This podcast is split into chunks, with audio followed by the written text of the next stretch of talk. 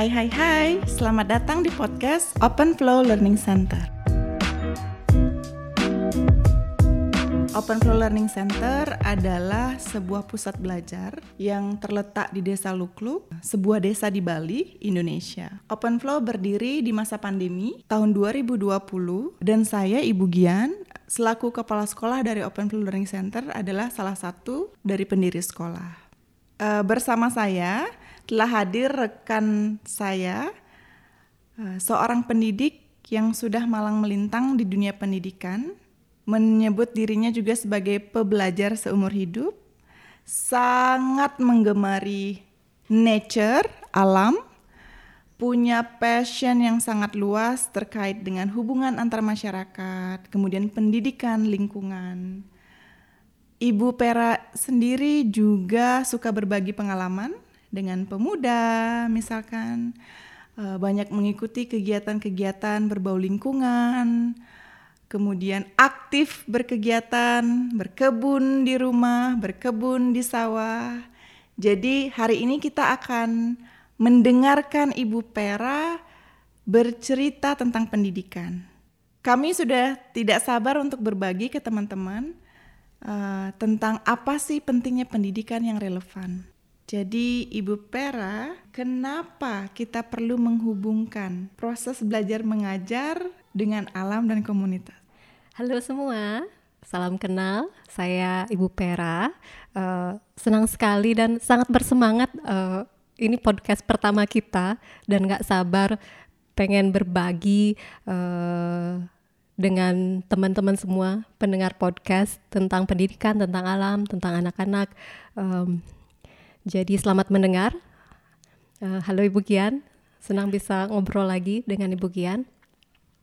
Pendidikan, uh, alam, manusia dan komunitas, apa sih hubungannya? Kalau saya lihat sangat berhubungan erat, tidak bisa terlepas dari satu sama lain. Mm -hmm. um, coba kita pikir, apa ada manusia di muka bumi ini yang tidak berhubungan dengan alam atau manusia yang lainnya? Kalau ada saya penasaran seperti apa ya hidupnya. Itu kita berhidup berdampingan dengan alam dengan orang lain. Jadi saya kalau saya ingat waktu kecil saya tumbuhnya di sawah uh, bermain di sawah dari kecil um, dan berada di lingkungan keluarga dan banjar. Kalau di Bali ada banjar komunitas kecil uh, di desa. Dan itu sangat mempengaruhi saya, tumbuh kembang saya sebagai seorang manusia. Dan ini banyak um, memberikan uh, inspirasi, uh, dampak positif uh, kepada diri saya pada saat saya tumbuh dan berkembang. Jadi, apa hubungannya alam dan komunitas dengan kita? Ya sangat erat sekali. Banyak hal yang kita bisa pelajari dari alam banyak hal yang kita bisa lihat dari alam, kita manfaatkan dari alam. Um, dan saya rasa kalau sekarang um, ini mulai uh, hilang atau mulai ada tembok rasanya antara uh, manusia kalau di dunia pendidikan yang saya geluti uh, rasanya ada penghalang antara anak-anak dengan alam sekitarnya ada penghalang rasanya antara anak-anak dengan komunitas di sekitarnya. Oke, menarik ya. Penghalang.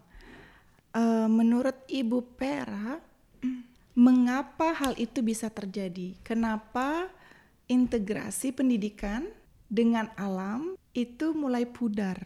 Apakah karena pengaruh gadget atau pengaruh globalisasi kalau gadget adalah salah satu produk globalisasi kan ya. Kalau dari uh, saya mata ketiga dan ini observasi saya sebagai seorang guru, ibu di sekolah, di rumah, kakak, bibi, um, teknologi memang uh, memegang peranan yang penting um, dalam memisahkan anak dari alam. Mem tidak cuma anak, memisahkan kita manusia untuk berhubungan dengan alam tapi ada hal-hal lain juga uh, yang menyebabkan tidak adanya hubungan uh, antara manusia dengan alam, tidak seperti dulu. Hmm. Apakah itu perkembangan uh, zaman kita semakin sibuk anak-anak semakin sibuk dengan pelajaran les ini itu um, demand dari um, sekolah ataupun orang tua terhadap uh, apa yang harus anak capai dan apa yang harus mereka uh, pelajari, apa yang diberikan uh, di dunia pendidikan, um, itu juga memegang peranan uh, dalam tidak adanya hubungan antara anak dengan alam sekitar. Um, contoh nyata adalah pembelajaran-pembelajaran terjadi di kelas. Tidak ada integrasi dengan uh, alam sekitar atau tidak ada integrasi dengan lingkungan. Adapun um, pembahasan tentang alam sekitar, tidak ada kegiatan belajar yang mengajak anak terjun ke lapangan atau terjun ke alam secara langsung. Mereka hanya membaca tentang alam. Contoh mereka membahas tentang sungai atau tentang um, pantai. Di Bali banyak pantai, sangat dekat dengan um, kita. Tetapi mereka belajar tentang itu dari buku, um, sangat kaku tidak fleksibel. Hmm. Pendidikan yang kontekstual ya. Betul. Uh, pandemi ya, pandemi tahun 2020 bahkan sampai sekarang sekolah baru akan dimulai. Beberapa tempat sudah mulai. Pandemi ini seperti sebuah validasi bahwa apa yang dilakukan, sistem yang diterapkan, uh, pendidikan khususnya kita membicarakan pendidikan Indonesia ya, hmm. yang lebih banyak menghabiskan waktu di kelas, duduk, membaca buku, dan menggali ilmu lewat textbook. Open Flow Learning Center berdiri di tahun 2020 ingin memfokuskan hal-hal yang tidak mampu tercapai sebelum masa pandemi. Sebuah pendidikan yang progresif, yang relevan, yang meaningful. Kalau dalam bahasa Indonesia, pendidikan yang kontekstual, yang bermakna. Menurut Ibu Pera, what is important in learning? Apa sih yang penting dari pendidikan? Apakah siswa harus mampu mengingat nama-nama seluruh negara, harus mampu mengingat rumus-rumus fisika misalkan. What is important in learning? Pentingnya apa? Ini pertanyaan yang paling saya suka. Yay. um, kalau saya pribadi, um, yang paling penting dalam pendidikan adalah anak-anak merasa senang, senang belajar, karena kita dulu sekarang kita sudah berubah karena kita di open flow. Dunia pendidikan memandang bahwa belajar dengan sistem yang dari umur 6 tahun kemudian masuk TK, SD, SMP, SMA, kuliah, berhenti belajar, bekerja. Padahal jika kita pikirkan lagi um, belajar itu sepanjang masa, itu yang saya yakini. Gitu. Hmm. Kapan saja bisa belajar, di mana saja bisa belajar, hmm. Dari siapa pun bisa belajar, dari apa pun bisa belajar. Jadi jika anak-anak bisa menyenangi belajar, artinya mereka bisa belajar kapan pun, di mana pun, dari siapa pun, sampai kapan pun. Karena kebahagiaan dan kesenangan belajar itu sudah tercipta dan tumbuh dalam diri mereka. Hmm. Itu yang penting. Dan dalam situasi yang sehat dan aman. Oke, tantangannya adalah bagaimana menumbuhkan kesadaran itu, Ibu Pera. Betul, betul sekali.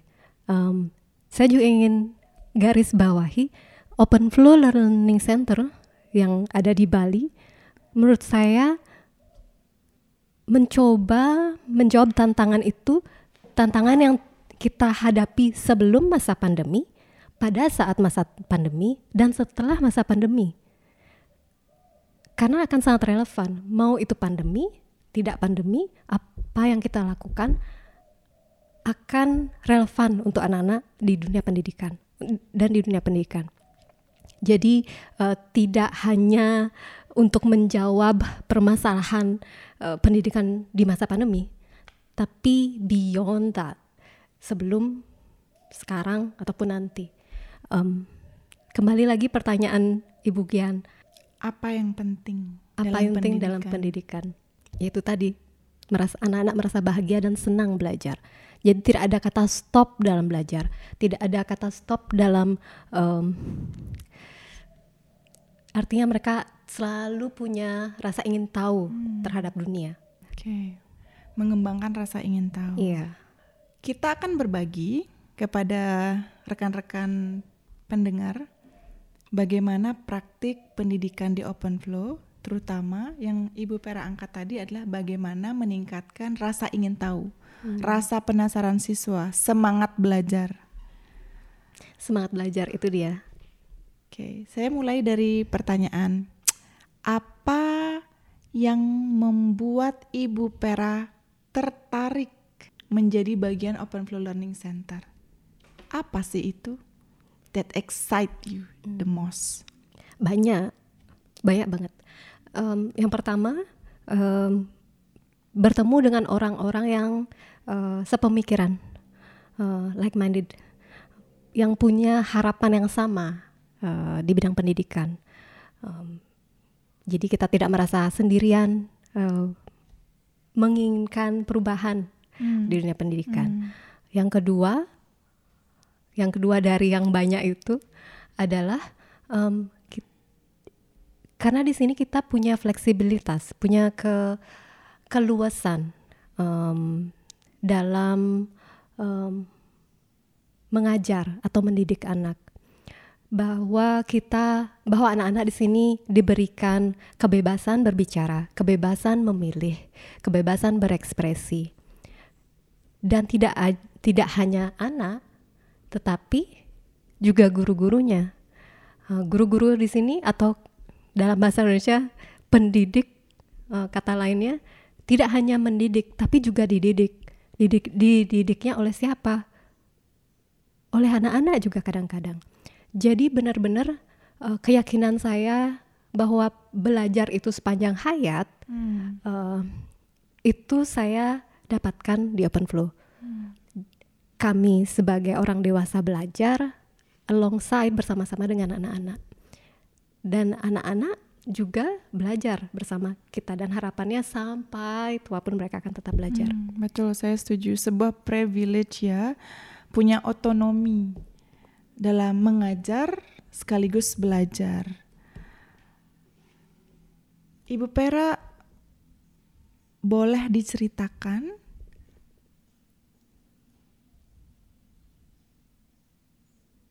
contoh real yang Ibu Pera amati eh,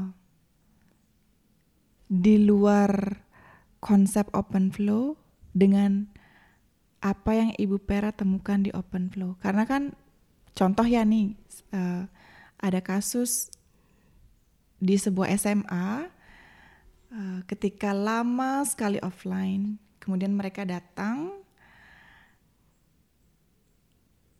tidak kenal sama sekali dengan rekannya. Jadi koneksi sosial terhadap guru dan terhadap teman tidak terbentuk karena terlalu lama online learning.